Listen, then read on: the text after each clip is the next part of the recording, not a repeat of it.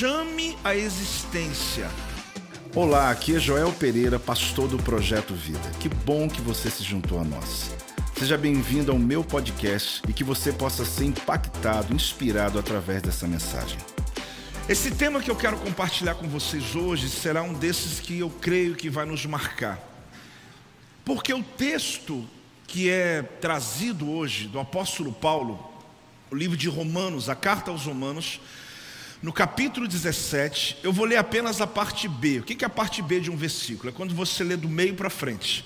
No livro de Romanos, capítulo 4, versículo 17. A palavra de Deus diz assim: Perante aquele no qual creu, o Deus que vivifica os mortos e chama a existência as coisas que não existem. Toda a Bíblia é fantástica, mas quando você lê um texto desse, dá um arrepio, né? Porque ele é muito forte. Perante, olha bem, de novo, estou lendo a mesma versão. Perante aquele no qual creu, o Deus que vivifica os mortos e chama a existência as coisas que não existem. O texto fala assim: perante aquele no qual creu. Esse é o texto. Vamos ler juntos? Perante aquele no qual creu. O que está dizendo aqui? Que ele fitou os olhos em Deus e não desviou o olhar em momento algum. O apóstolo Paulo está dizendo que quando Abraão recebeu a promessa, ele olhou para a promessa e não olhou para lado nenhum mais. Porque o homem de 99 anos, com a esposa de 89 anos, acaba de receber uma promessa que daqui a um ano vai ter um filho no colo, ele não tinha escolha. Ou ele olha para quem prometeu e fica colado naquele que deu a promessa, ou em qualquer conversa que ele tiver com a vizinhança, com algum parente, ou ouvir sua própria alma, ele vai dizer: Isso aqui não é de Deus. Você tem que entender, querido, que existe uma métrica, existe uma maneira de que aquilo que pode ser absurdo, que Deus quer fazer na tua vida, está aqui o segredo. Ele fitou os olhos em Deus. Sabe por que, que perdemos as nossas bênçãos? Que compartilhamos com as pessoas erradas. Sabe o que, que perdemos as nossas bênçãos? Porque nós submetemos a outros da opinião sobre aquilo que Deus falou para você. Existem coisas tão absurdas que Deus falou com você, que você precisa entender uma coisa: proteja a visão que Deus lhe deu, proteja a promessa que Deus lhe deu, porque você pode fazer igual Sara, até rir, porque Sara riu, não de Deus, dela mesma. Mas mesmo ela rindo, Abraão prometeu, ele, ele, ele, projetou aquela promessa, ele protegeu aquela promessa, e ele botou os olhos em Deus e não tirou mais. Ponha teus olhos em Deus. Faça da tua rotina ambientes que possam alimentar a tua promessa. Esteja com pessoas que alimentem a tua promessa. Abra só para aqueles que creem até mais do que você vão dizer: Isso é pouco ainda. Deus vai fazer mais do que isso. Não compartilhe com incrédulos o que Deus entregou para você, porque alguns vão dizer que você é maluco, está alucinando. Quem, já viu nesse tempo pensar uma coisa dessa, e aquilo vai enfraquecendo a tua vida, amado, em nome de Jesus, existe um poder neste lugar hoje, dentro de cada um de nós aqui, que nós viramos a chave das nossas famílias, nós mudamos a realidade da nossa geração. Para de se tornar vítima e torne-se uma pessoa cabeça e tome as rédeas da tua vida, porque quem tiver ao teu redor vai ser abençoado junto com você. Pois uma salva de palmas ao Senhor.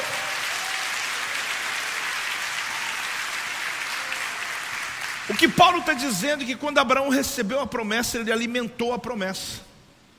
Ele só deu comida para ela. Tem gente alimentando o medo, tem gente alimentando a crise. Ele passa o dia inteiro alimentando o medo. Abraão alimentou a promessa, ele alimentou mesmo. Ele seguiu a voz, não se afastou da voz. Por que, que a gente fica enfraquecido? Porque nós negociamos o fato de estar junto à fonte. Nosso problema é esse. Aqui mostra, querido, que ele está junto à fonte. Então, a sua fonte, seu Criador, determina o que você é capaz de fazer. É a fonte. Claro que o que vai determinar o quanto uma mesa feita de madeira ela vai durar, não é só baseado em quem a fez, mas de qual matéria-prima ele usou. Porque existem árvores que elas demoram 50 anos para serem cortadas, algumas em sete anos. E é claro que o nível de duração do que foi feito por ela vai ser determinado a partir da matéria-prima. Então, quando a promessa vem de homem, tem prazo de validade. Pode até durar. Um projeto pessoal teu pode durar alguns anos. Pessoas podem sonhar com coisas grandes, daqui a 10 anos você encontra ele e fala: e aí? Ah, aquilo lá já foi, já acabou, já perdi. É, eu me lembro uma pessoa toda apaixonada, construindo casa, organizando e construiu. Depois o casal se separou, já não tinha mais sonho nenhum, a casa foi perdida, já perdeu tudo, aquilo foi embora. Porque era um sonho de duas pessoas, mas Deus não estava lá. Porque quando Deus está, a matéria-prima é boa. E não tem como, querido, dar errado. Porque quando tem a bênção de Deus sobre a tua vida. Então o combustível para a sua promessa vem da fonte de onde brotou. Quem está entendendo, diga amém. Então eu tenho que, eu tenho que, eu tenho que sintonizar você de que não é nada da tua alma. Existem sonhos, querido, que são da nossa alma. Tem pecado nisso? Não. Não. Não. Absolutamente não. Não há problema de você ter os seus projetos. Você querer ter prazer em alguma coisa. Você querer conquistar algo. Porque eu sempre ensino para você o quê? Que quando você faz algo segundo a tua escolha, Deus te abençoa. Mas quando você faz o que Deus mandou, Deus patrocina. Então, eu descobri que é melhor fazer o que Ele mandou, porque Ele patrocina tudo. E a vida fica melhor. Agora, sonhar alguma coisa pessoal é pecado? Não, só vai gastar meu dinheiro, meu tempo, minha energia, e daqui a 5, 6 anos, ou se durar seis meses, aquilo vai ser jogado fora. E muitos de nós perdem tempo na vida, perde um ano na vida. E pergunta: o que você produziu? Comprei um carro. Não, estou perguntando o que você produziu. Não, eu consegui aqui é, fazer um muro aqui da casa. Não, não estou perguntando sobre isso, estou perguntando sobre quem você influenciou. Eu estou perguntando sobre o que você fez criativamente que mudou a vida de alguém porque você nasceu para mudar a vida de alguém. É, pode parecer um pouco altruísmo aqui minha mensagem, mas é bíblico, pode acreditar nisso. Você nasceu para mudar a realidade de alguém. Deus vai lhe dar algo que vai mudar famílias, vai mudar a vida de uma pessoa, vai mudar a vida de um país, vai mudar a vida de alguém. Quando você encontrar isso na tua vida, você encontrou sentido. Então o combustível vem da onde? De onde veio, onde brotou. Você já se sentiu impotente diante de uma situação? Aqui a gente vê um padrão do agir de Deus criar circunstâncias novas que nossa mente ainda não viu. Fazer Abraão ter um filho, querido, é uma coisa que não tinha precedente. Um homem de 99 anos. Na condição que os dois estavam, não tinha precedente. Então você crer numa coisa que ninguém viu ainda, se torna uma coisa muito rara. Você acreditar em alguém que vai falar para você assim, não, esse projeto não vi em lugar nenhum, você fala, então estou vendo Deus mesmo. Porque Deus me dá uma ideia que ninguém nunca teve, então realmente tem algo aqui. Será que você para pensar que muitas descobertas que hoje nós usufruímos, pessoas ficaram milionárias porque tiveram uma ideia que ninguém teve e que todo mundo, muita gente disse: é maluco, você é maluco, você é maluco, e na verdade hoje maluco é quem não entrou com ele. É a história de Noé, você lembra, né? Construir uma arca num tempo que não chove é coisa de maluco, mas o dia que veio o dilúvio, todo mundo queria entrar no maluco. Todo mundo queria entrar na arca de Noé. O que acontece aqui, você vai perceber que criar saídas onde não existe, pois quando nossas forças somem, é aí que entra o agir de Deus. Você, você pergunta, você já perguntou? Eu perguntei já para Deus, Senhor, por que Abraão, já tanto jovem, casal recém-casado, 20 aninhos, pronto para gerar o Isaac, pronto, mas Deus falou comigo, mas eles tinham capacidade. A meu poder, ele se aperfeiçoa na fraqueza. Eu entro quando não tem possibilidade. Eu entro quando o indivíduo vê, não tem jeito mais aqui. Então, por isso que eu dei para Abraão, um homem de 99 anos, com a sua namorada, sua esposa, de 89 anos, eu escolhi os dois que tinha muitos para escolher, mas eu escolhi os dois, para que soubesse que foi um milagre, que Isaac foi um milagre, que Deus estava fazendo algo que era inédito na história, e quando Deus faz algo inédito é porque Ele quer mudar e transformar vidas. Quando Deus usou você, querido, você deve ter sugerido muitas outras pessoas, deve ter pensado, Deus, mas por que eu? Deus quer fazer, porque as tuas forças se esvaíram, e é aí que o poder de Deus se manifesta na tua vida. Dá um glória a Deus aí, meu irmão, em nome de Jesus. Jesus. Dá uma salva de palmas ao Senhor. Oh! Com a voz da promessa no ouvido, ele buscou a face do que fazia a promessa. preste atenção. Ele tinha uma voz falando.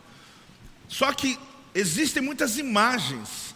Às vezes você fala assim: será que é minha alma que está falando comigo mesmo? Será que alguém, será que é Deus mesmo? Ele ficou com a voz. E ele foi achar o parâmetro. Onde está vindo essa voz? Ele foi encontrar o dono da voz. Ele foi entender da onde vinha a palavra. É interessante que em João 10, versículo 2 e 3, fala assim: Aquele, porém, que entra pela porta, esse é o pastor das ovelhas. Para este, o porteiro abre. Olha o que fala aqui, olha. As ovelhas ouvem a sua voz. Ele chama pelo nome e as suas próprias ovelhas, ah, as, pró as suas próprias ovelhas, e as conduz para fora. Porque a ovelha reconhece a voz do pastor, Jesus aqui. Então o que ele está mostrando é que quando Abraão ouviu a voz, ele foi buscando o dono da voz. O que o apóstolo Paulo está dizendo, Deus que vivifica os mortos e chama a existência o que não existe, como se tivesse existido, ele está falando sobre o casal Abraão e Sara, sobre o momento que Deus prometeu um filho, o Isaac para eles, que a partir de Isaac uma grande nação seria levantada. Deus não precisou de uma grande família, precisou apenas de um homem que acreditasse. E ali essa semente, ela tomou um rumo por quê? Porque ele buscou o dono da voz. Ouvir e não agir é não ouvir em absoluto. Ouvir e não agir é não ouvir em absoluto. É você me ouvir aqui hoje, mas não toma atitude nenhuma, então você não ouviu inteiro. Você ouviu só o que interessava para você. Mas quando eu ouço e estou determinado a agir, você vai distinguir as vozes e saber qual é a voz a seguir. Esse é um dos fundamentos do seu livramento, querido. Existem vozes que te empurram para o abismo, existem vozes que te salvam do abismo. Eu preciso descobrir qual é a fonte que eu vou seguir. Nós somos nós ouvimos muitas vozes durante todo o tempo, inclusive tentando nos ajudar. No fundo do poço, muitas pessoas vêm com conselhos para te dar. Muitos querem te levar a uma experiência religiosa, a uma experiência espiritual. Mas existe uma voz, querido, que ela não vem de fora, ela vem de dentro. Essa voz Deus colocou dentro de você, Ele chama a existência de você. E quando você ouvir, você vai saber, essa voz vem do Senhor. Você vai saber, após, mas como que você vai saber? Você vai saber Deus trazendo respostas para a tua vida. Pode até arrepiar teu corpo ou não, não importa. As reações podem sim ou não acontecer, mas vai vir uma paz, uma certeza, uma confiança que você vai dizer: Eu sei para onde eu vou agora, eu sei que Deus está comigo, mesmo que muitas pessoas não estão entendendo o que Deus está fazendo, mas eu sei que o meu Deus, segundo a sua riqueza em glória, há de suprir cada uma das minhas necessidades. A Bíblia fala que Abraão depositou sua fé no Deus que vivifica os mortos. Preste atenção nisso. A questão não é o tamanho da minha fé. A questão é o que, a que ou em que eu a deposito. Um dia eu fiz essa comparação aqui na igreja, mas está muito propício aqui. É como se você tivesse muito dinheiro. Dá uma amém aí. E você tem tanto que você fala, meu Deus, tem que guardar esse dinheiro. Só que aí você, na hora de escolher o banco, você escolhe o banco errado, um banco falido. E logo no outro dia entra em falência. Você fala, meu Deus, botei meu dinheiro num saquetel furado. A questão não é a quantidade que você tinha, é onde você depositou. A grande questão, querida, é que muita gente tem uma fé absurda. Eu fico realmente surpreso. Uma pessoa andar quilômetros numa estrada para ir determinado lugar, pode falar o que for, mas é uma fé que me surpreende. Uma pessoa subiu uma escadaria a ponto de sangrar o joelho dela. Eu, coisa que eu não faço. Eu não sei se a minha fé está pequena demais. É capaz de ficar horas e horas diante de uma imagem, ou levar uma comida para uma imagem, ou fazer uma viagem até Meca, ou qualquer lugar, para poder tomar um banho. Né? Eu via lá o rio Ganges, né? ali em Varanasi. Um amigo meu morou nove meses lá em Varanasi, ou Varanasi, na Índia e é o rio mais imundo do mundo. As pessoas bebem daquela água, tomam banho ali, porque se purificam. Eu fico olhando aquela fé, eu falo, meu Deus, não sei se eu teria essa fé, não. O problema é que a fé é muito grande, mas no depósito que não tem força, numa imagem que não faz nada. Mas a Bíblia fala que se eu tiver a fé do tamanho de um grão de mostarda, mas se eu depositar nele, meu Deus do céu.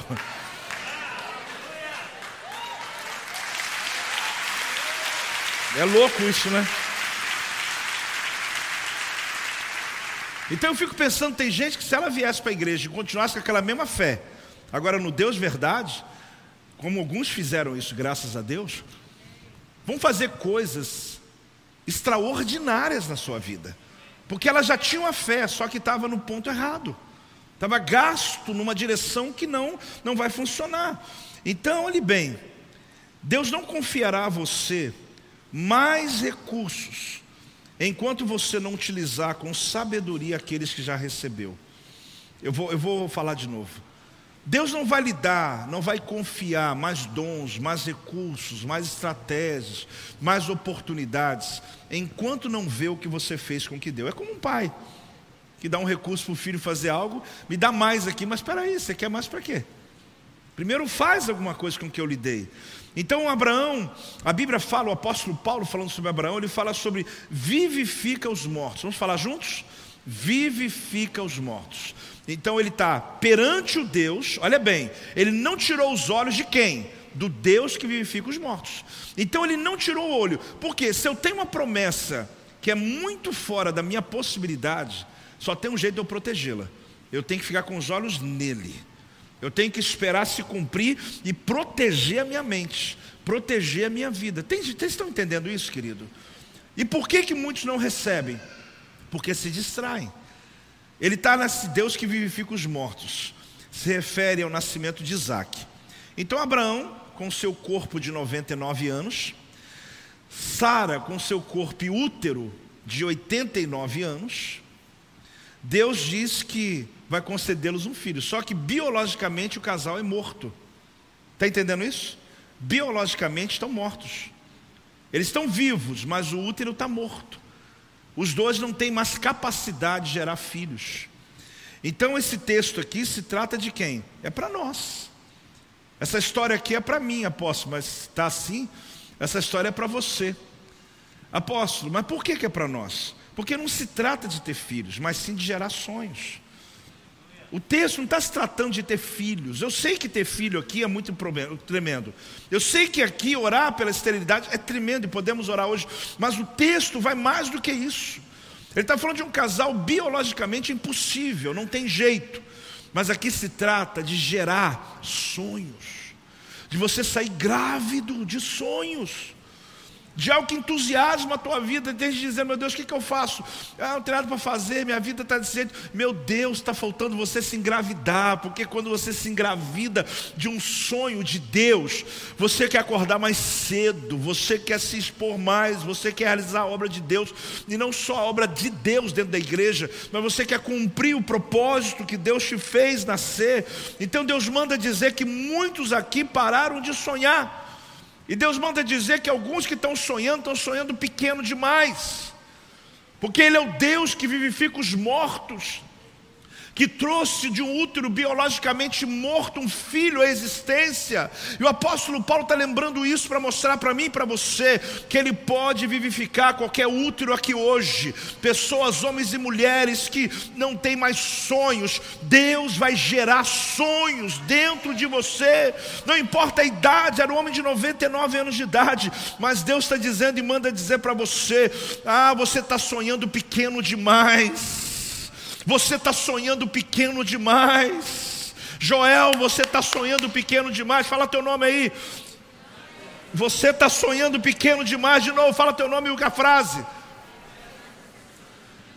Deus está mandando dizer para você, ah, mas eu tô, tenho sonhos, eu estou realizando muito pequeno.